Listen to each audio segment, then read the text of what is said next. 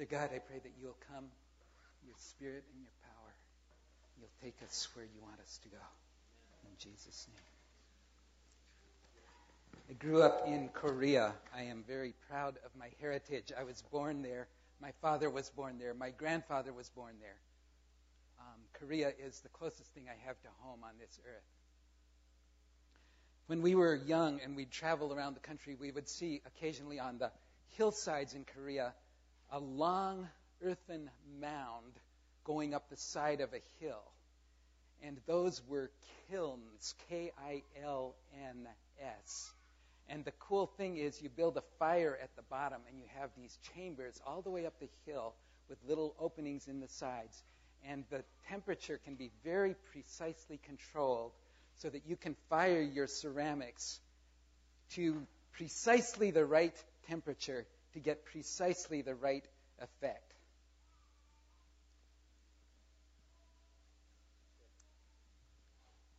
Talking today about into the fire. The Koreans were doing this stuff starting about 900 AD. And they did it up until about 1200 when the Mongols, you've heard of Genghis Khan, he came through, not personally, but the Mongols took over Korea. And there was sort of a degradation of the culture and stuff. And so the art form has been lost. And they've been trying ever since then to recover the art that they had that long ago. This is before Martin Luther. Okay, this is 300 years before Martin Luther. It peaked in about 1100. One of the things that distinguishes Celadon from other ceramic ware, I'm going to pass it around in a little bit, is there's, they purposely put very tiny little fissures and cracks in the glaze. And that gives it the cracks catch the light. The cracks catch the light. And you can't just throw this in the fire and get the right crack. There's an art form to it that they still haven't, they always say, you can't get that. We're not quite there yet. In my hometown in Korea, there's a man who is a national treasure because he's so good at it. Isn't that cool that you make a person your national treasure? Because he's closest to anyone else in Korea at recovering the art form. Okay, I'm going to pass this around in a little bit. Um, but look for the cracks in the glaze. This is not a this is not a 1,200 year old vase. This is something I bought in a subway stop. Okay, so um, but but it gives you just the idea. So I'm just going to take a glance, pass it back, and eventually we'll need it back. What, tell me, is the first ingredient in ceramics? Clay. Cool. How did that become that? Okay, someone puts it on a wheel, right? In Korea, they use, at least the old school, they have a cement stone, pretty heavy, and they have it propped up just right, and they do it with their feet so they can control the, the speed just right. Now they probably got electric too and stuff. I don't know. Anyway, it's very cool. And anyway, okay, and so you've got dirt dug from a muddy stream bed, and you've got someone who fashions it by hand. If you just put it in a mold and pack it, it's just ceramics, okay? It's not Celadon. It's not, it's not fine art, okay? But if you fashion it by hand on the wheel that you turned, you get something more beautiful, something more personal, something that the hands have handled and formed precisely. What else do you do after you've built this thing on your potter's wheel? You let it dry, and then what do you do? Fire it. What does that mean? You got to put it in a fire, right? Otherwise, it's just a muddy, like, nice little thing, but it's still basically mud. So it's got to go into the fire before it becomes what it is to be, what it's intended for. And after they fired it, then they glaze it. And I, am not a potter, so I'm just giving you the rough overview, okay? You guys know more than I do. Um, and then that's where they paint the glaze on and stuff like that and fire it to precisely the right temperature. And if you're good, then you get, and you're trying to get ceramics, I'm trying to get celadon, then that's what you come out with. It has to be the precise temperature for the precise time, and then you come out with something that's a work of art. the survival rate for these things, I, this is just from an ad, okay? But um, they say that modern Korean sculptors or artists destroy, because they're particular, they'll, um, about 5% are done away with in the molding process. About 15% more are thrown out in the decorating process. 20% die in the first firing. And 25% die in the final firing. So there's a particularness and art form to this. Okay? Can I borrow that back one second? Okay, I'll give it back to you in a second. But okay. So sometimes, friends friends and people of God, sometimes we need to let God use this on this to get this. Use this on this to get this. Okay? And if we say, oh no, I don't want that shovel, God, you can stay dirt. He's not going to force you.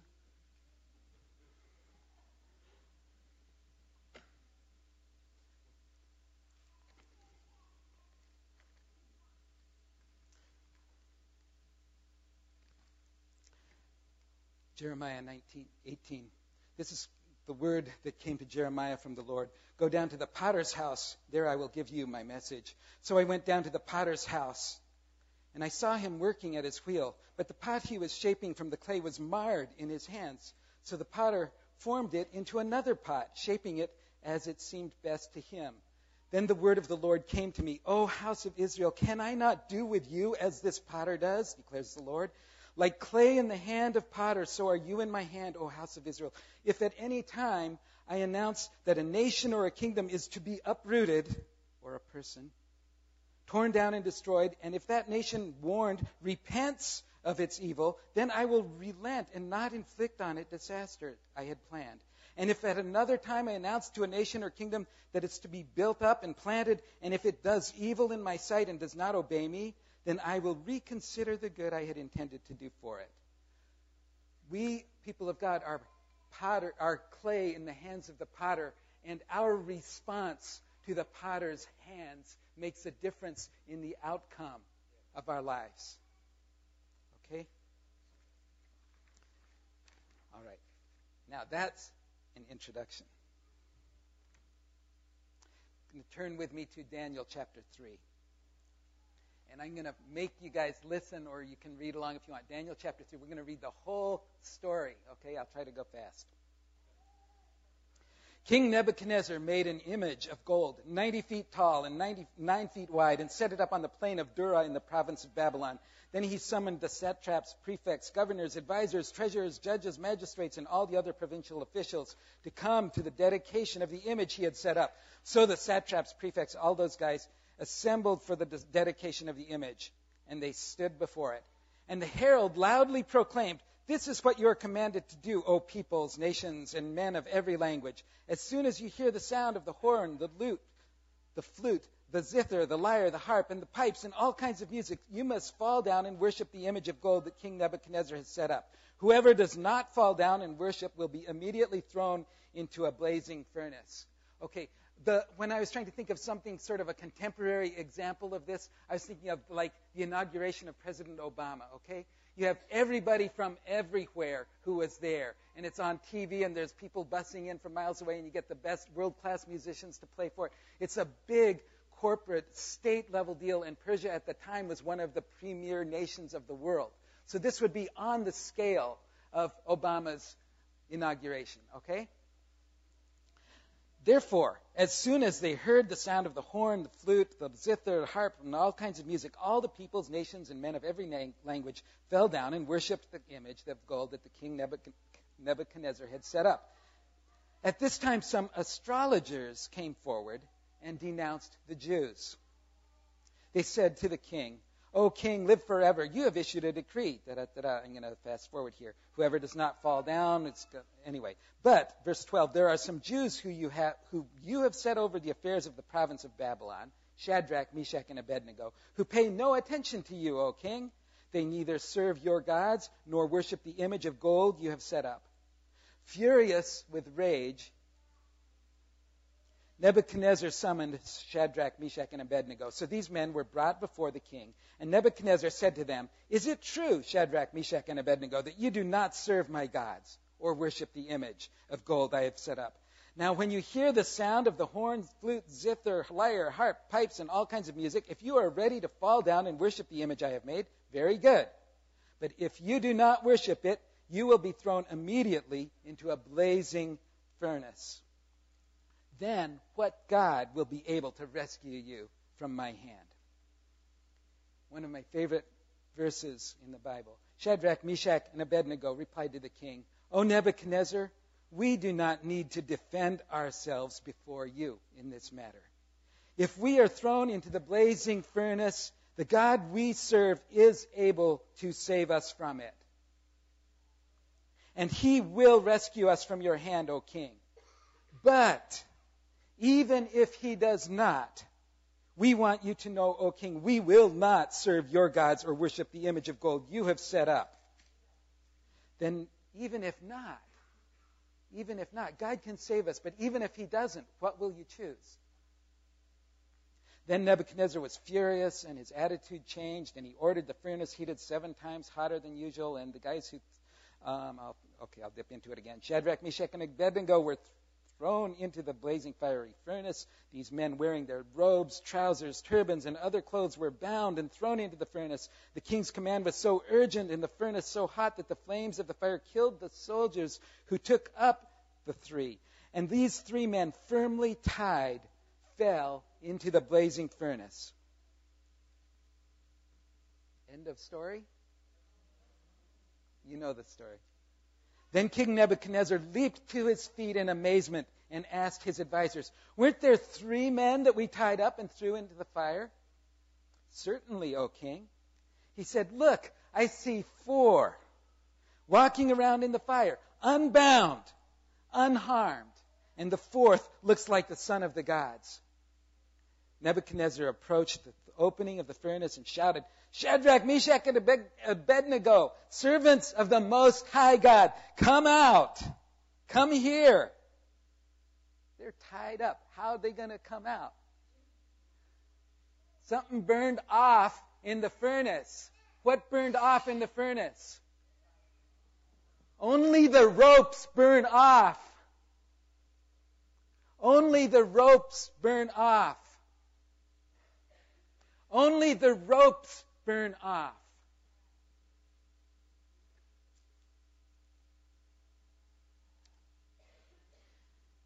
So Shadrach, Meshach, and Abednego came out of the fire, and the satraps, prefects, governors, and royal advisers crowded around them.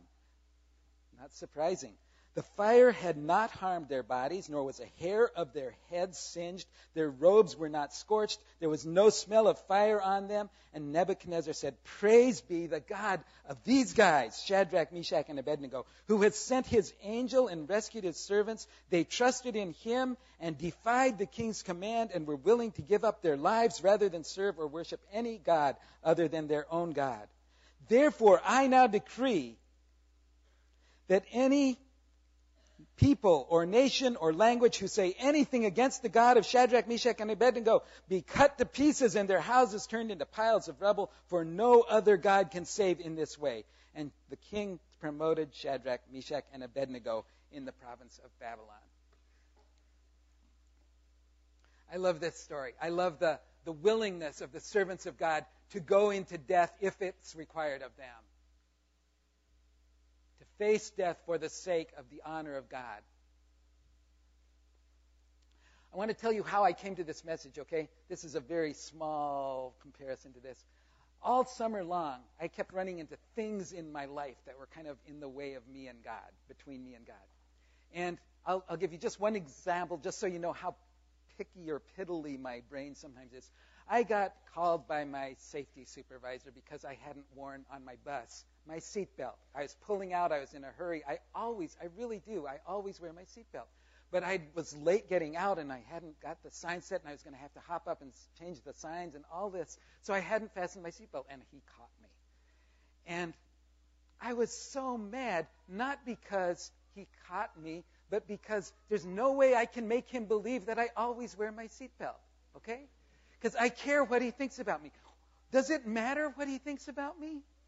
Not too much, right? Not too much. I, the point is, am I wearing my seatbelt? Okay? And I know I am. But this is a picky little thing, and it was needling at me. So, what I believe God showed me was throw it into the fire.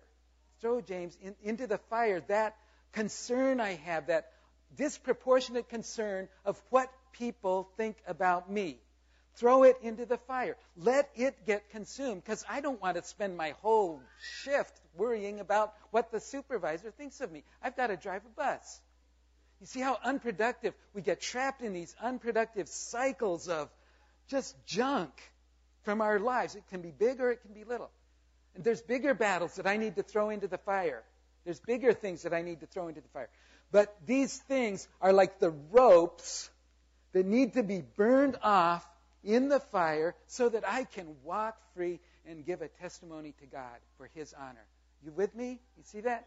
So those things that are in us that need, that are holding us back from God's purpose, throw them into the fire so that you can go free. The ropes burn off and you walk free.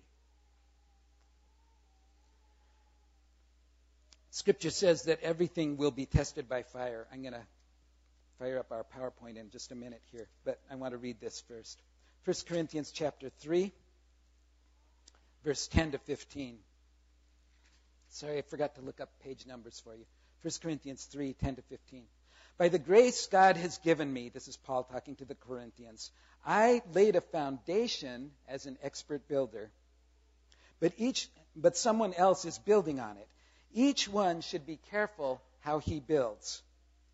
No one can lay a foundation other than the one already laid, which is Jesus Christ. Who's the foundation in your life? Jesus Christ has been, he's been laid in your life, okay? And Paul's saying, what are you going to build on the foundation of Jesus in your life, okay? If any man, verse 12, if any man builds on this foundation using gold or silver or costly stones, wood, hay, or straw, his work will be shown for what it is. Because the day will bring it to light. It will be revealed with fire and fire will test the quality of each man's work. If what he has built survives, he will receive his reward. If it is burned up, he will suffer loss. He himself will be saved, but only as one escaping through the flames.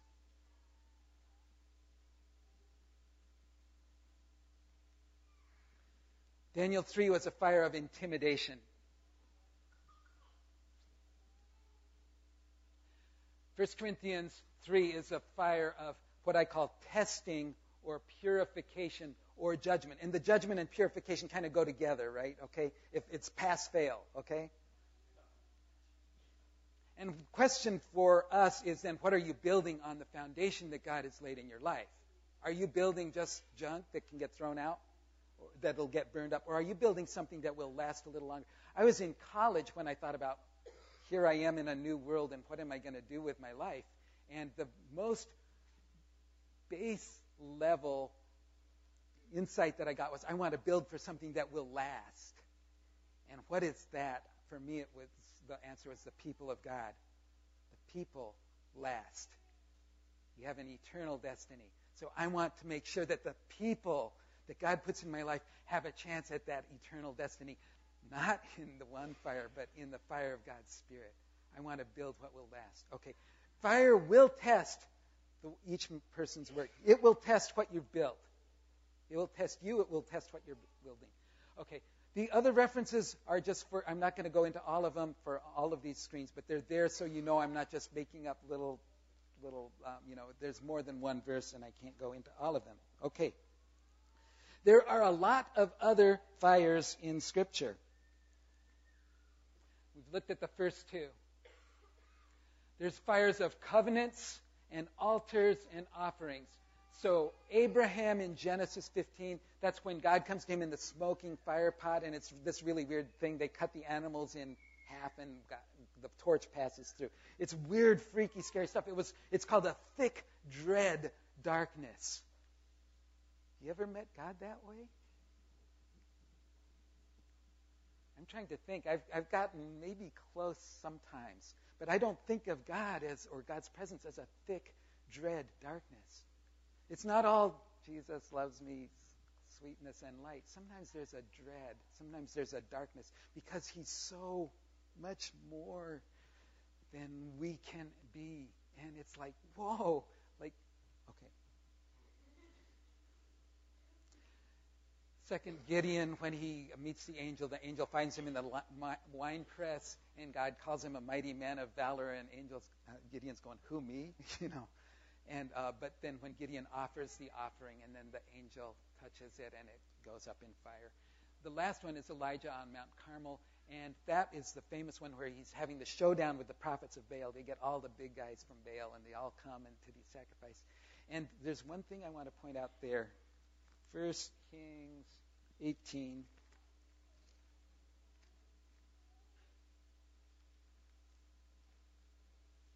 Sorry, one of my place marks fell out here. First Kings 18. They build the altar and they put the offering on it. And the prophets of Baal call all day on their God who to come and receive this offering, but we're not going to put the fire on it. God's going to do that. And then Elijah calls on the Lord God, and fire comes from heaven. Okay, so that's the story. Um, around the time, uh, 1 Kings 18, 36. At the time of sacrifice, the prophet Elijah stepped forward and prayed, O Lord God of Abraham, Isaac, and Israel, let it be known today that you are God in Israel, and that I am your servant, and have done all these things at your command. Answer me, O God, answer me. So these people will know that you, O Lord, are God, and that you are turning their, stiff, their hearts back to Him. Then the fire of the Lord fell and burned up the sacrifice, the wood, the stones, and the soil, and also licked up the water in the trench. I love that. I mean, they, this is a time of drought. And just to show that it's not some trick, Elijah made them dump water over the altar like three or seven times. I forget exactly how many. But they soaked this thing, and water filled the trench around it. And then the fire came and burned it all up. But when it came to the water, it doesn't say it burned it up, it says it licked it up. There's something of God receiving that sacrifice. Okay? He didn't just go boom, he went down. God received that sacrifice. There was fire there, but there's a receiving, there's a personal touch to God receiving. Anyway, so another kind of fire is God receiving our offerings. There is, this is one of the most important ones, the fire of God's presence. And Elijah, uh, I'm sorry, burning bush, Moses' first direct encounter with God. A bush is burning, but it's not burned up, etc. Mount Sinai, when he goes up onto the mountain, and the people are all shaking with fear, and Moses goes up because it looked like a consuming fire. And Moses says, I'm coming, God. I'm coming. He didn't stay down and tower in his tent. He didn't, you know, he went up to meet God in the consuming fire. Elijah in the cave, um, and there's the earthquake and the fire and the strong wind that breaks rocks, and then God comes to him in the gentle whisper. His person, Revelation 1 12 to 18. I'm going to come back to that one a little later. His spirit, every time the spirit comes, there's usually fire. His eyes, Revelation, let me read that one.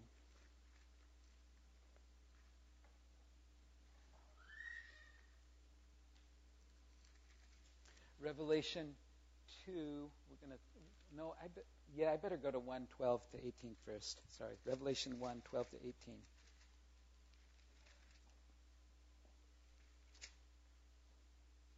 I turned around to see the voice that was speaking to me, and when I turned, I saw seven golden lampstands, and among the lampstands was one like a son of man, dressed in a robe, reaching down to his feet, and with a golden sash around his chest. His head and hair were like were white like wool, as white as snow. His eyes were like a blazing fire.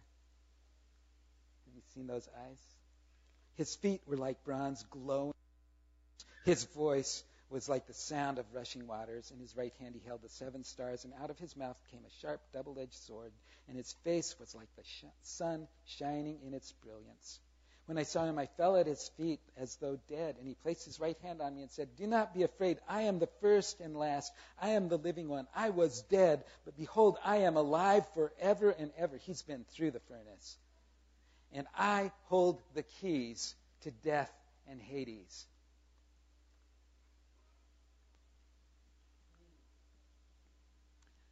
turn to Daniel 7.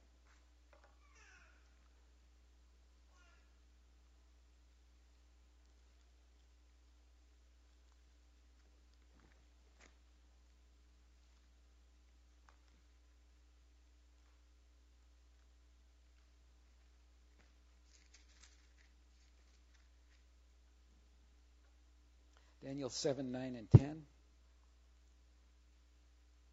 As I looked, thrones were set in place, and the Ancient of Days took his seat. His clothing was white as snow, the hair of his head was white like wool. His throne was blazing with fire. All its wheels were ablaze. A river of fire was flowing, coming out from before him. Thousands upon thousands attended him, and 10,000 times 10,000 stood before him. The court was seated, and the books were opened. I'm so glad Kevin did the song about the, uh, you know, the devil can't separate us from the love of God. I'm so glad that the fire of God's throne is not something that is against us.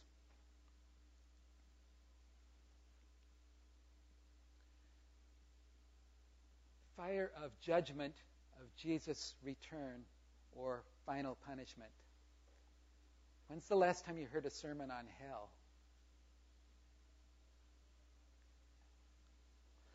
Um, I put these up not because I'm going to read all of them, but because I want you to know that it's not just a footnote in Scripture, that there is a fiery judgment awaiting at the end of the road. And our final destiny matters very much. And on our journey of life, what we are building in this, on the foundation that Jesus has built, it makes a difference in where we end up. I want to look at the Mark 9 one. I'm, I'm, again, I'm not going to read all of them, but we'll look at one or two. Mark 9, 42.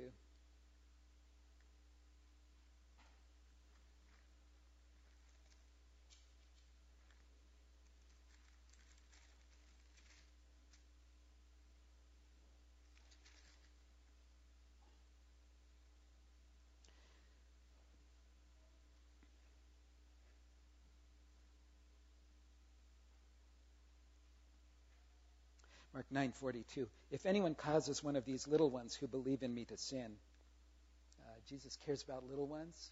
Okay, got to treat our children carefully. Okay. It would be better for him to be thrown into the sea with a large millstone tied around his neck. If your hand causes you to sin, cut it off. It's better for you to enter life maimed than with two hands go into hell, where the river, where the fire never goes out. Okay? Jesus is saying, you know, when I see someone without a hand, I just go, oh, I'm a musician. I need my hands. And I imagine what would it be like to go without hands. It would be just so debilitating for me. And Jesus is saying, you'd be better off without your hand, James, than to go to hell. You'd be better off living your whole life without a hand if it meant that you could escape fires of hell.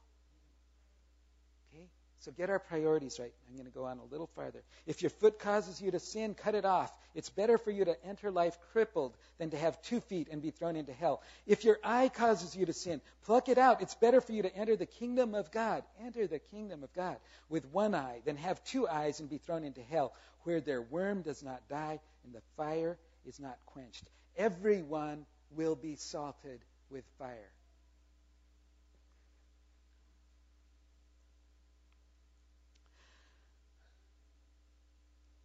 You know what? All those other fires, back up a minute. Whoops. Okay. All these other fires, intimidation and testing and purification and judgment and covenant and altars and offerings and fire of God's presence. All of these fires are intended to free us from this fire. Which fire do you want to go into?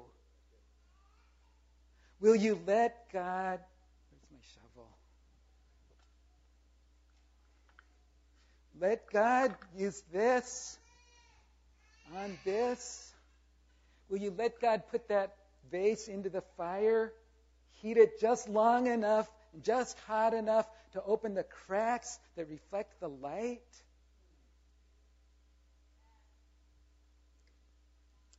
God is master of all the fires. Daniel and I mean those three friends of Daniel are in there and he goes, "Oh, let's go let's go walk around with them for a little while." He joins us in the fire, okay?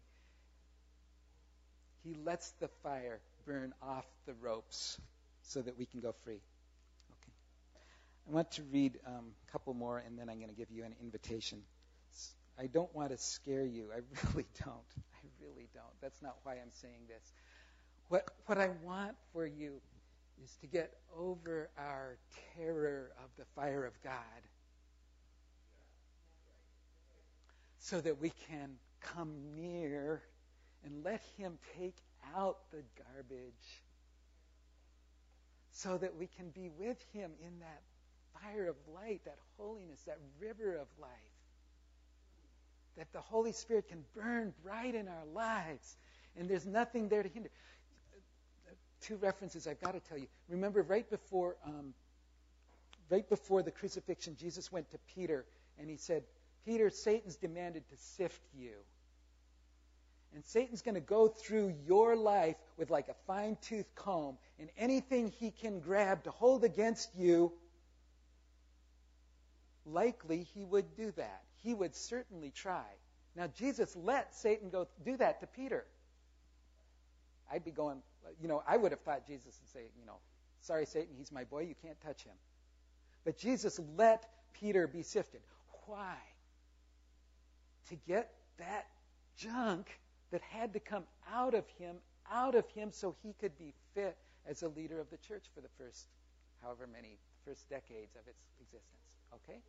So Jesus let Satan sift Peter, and I believe that most often he will let Satan sift us, and we don't like it. But those things that Satan gets, we put them in the fire of God's presence.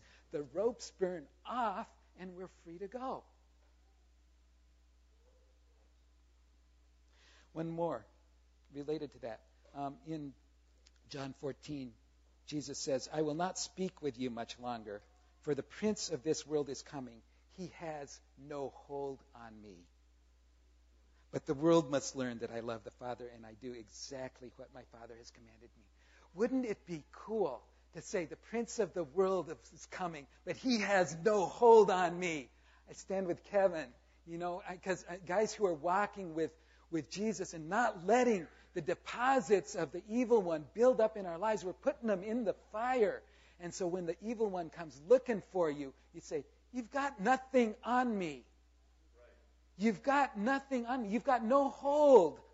It's like holding a fistful of water. It just runs out. And God takes those ropes off, and we go free, and Satan has no hold on us because we have gone through the fire.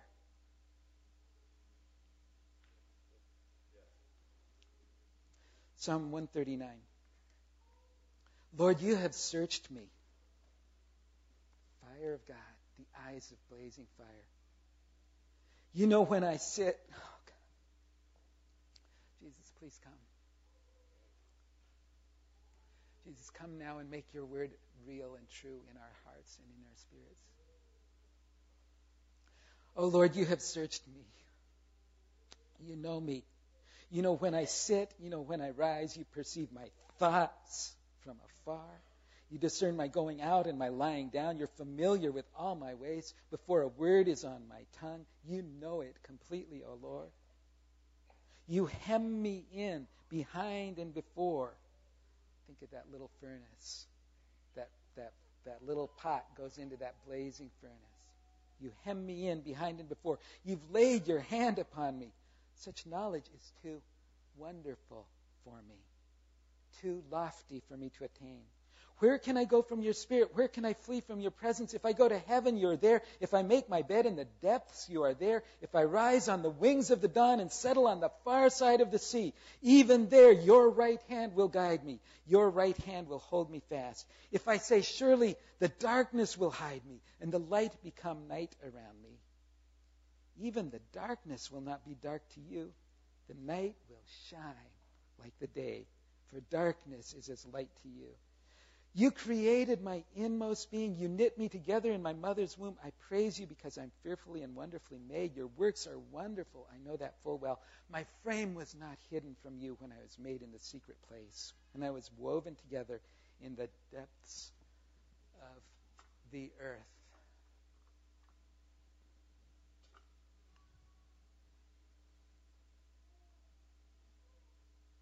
One more. Let's jump down to verse 23 first. Search me, O God. Know my heart. Test me. Know my anxious ways. See if there is any offensive way in me. Get it out of there. And lead me in the way everlasting. Will you let him sift you? Will you let him take that? Will you let him lead you into the fire? One more.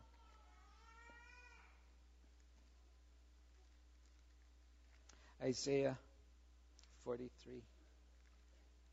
If you don't know this one, remember where it is so you can find it, because this one will nourish you. I'm actually going to start out right before chapter 43, end of chapter 42, Isaiah. This talks about the fire that Israel had to pass through. Which of you will listen to this or pay? I'm in Isaiah 42, 23. Which of you will listen to this or pay close attention in time to come? Who handed Jacob over to become loot and Israel to be plunderers? It's like, God, how did this happen? Why did this happen? How come I, I got looted? How come I got plundered? Was it not the Lord against whom we have sinned? For they would not follow his ways and did not obey his laws. So he poured out on them his burning anger, the violence of war. It enveloped them in flames. Yet they did not understand. It consumed them, but they did not take it to heart. So when the fire comes, we have a choice. Oh, I want you to choose right. I desperately want you to choose right. But now, Isaiah 43, but now this is what the Lord says He who formed you, O Jacob, who formed you, O Israel, fear not, I have redeemed you. I have summoned you by name. You are mine. When you pass through the waters, I will be with you.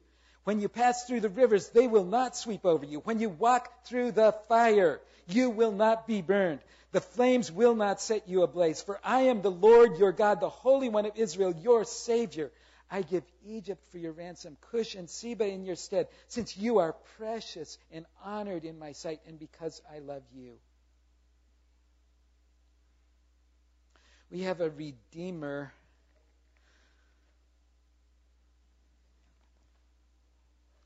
Who has gone through the greatest fire so that we don't have to go into that fire ever and we have a skilled potter, sculptor, artist, artisan who takes us into his fires so that he can get the work of art that he had in mind when he knit you together in the mother's womb.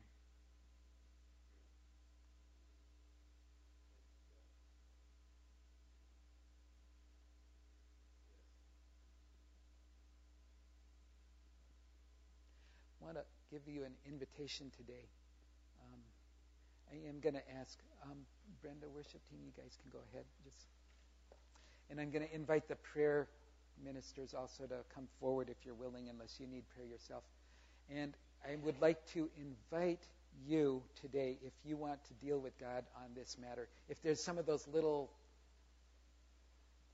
pebbles that need to go into the fire then I invite you to come to the altar and lay those into the fire so they can be consumed, so the ropes can be burned off and you can go free.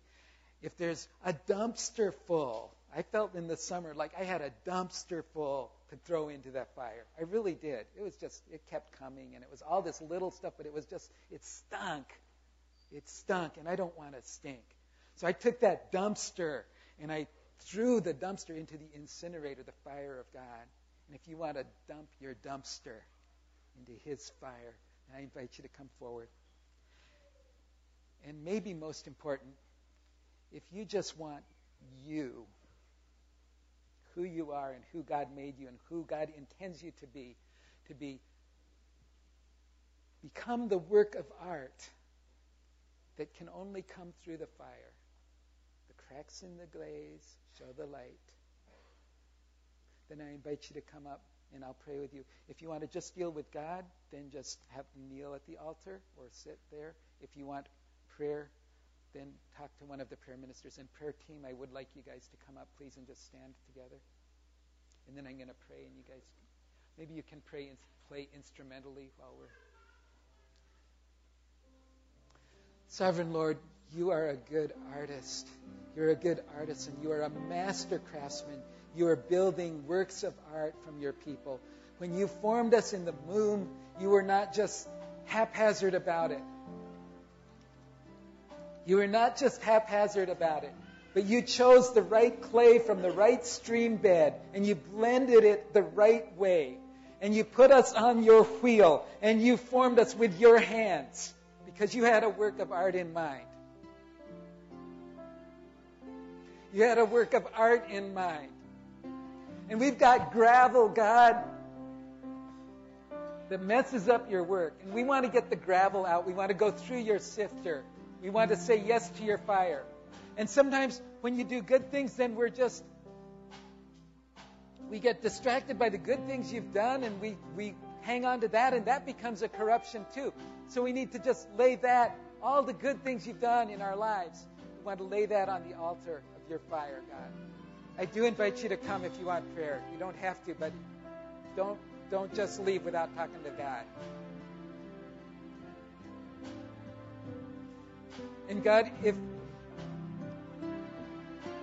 for those of us who just want to be rid of the battle of self and selfishness that prevents us from becoming who you want us to be, and we let all these other things keep us from your calling and purpose, Lord God, receive us into your fire so that we can be formed into the work of art that you intend.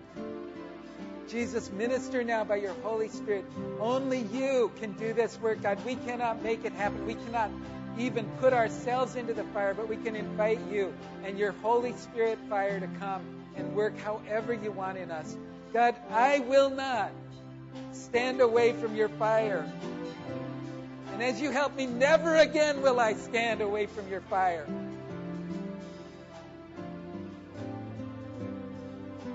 Holy Spirit, come now with your fire. Search your people. Do your work.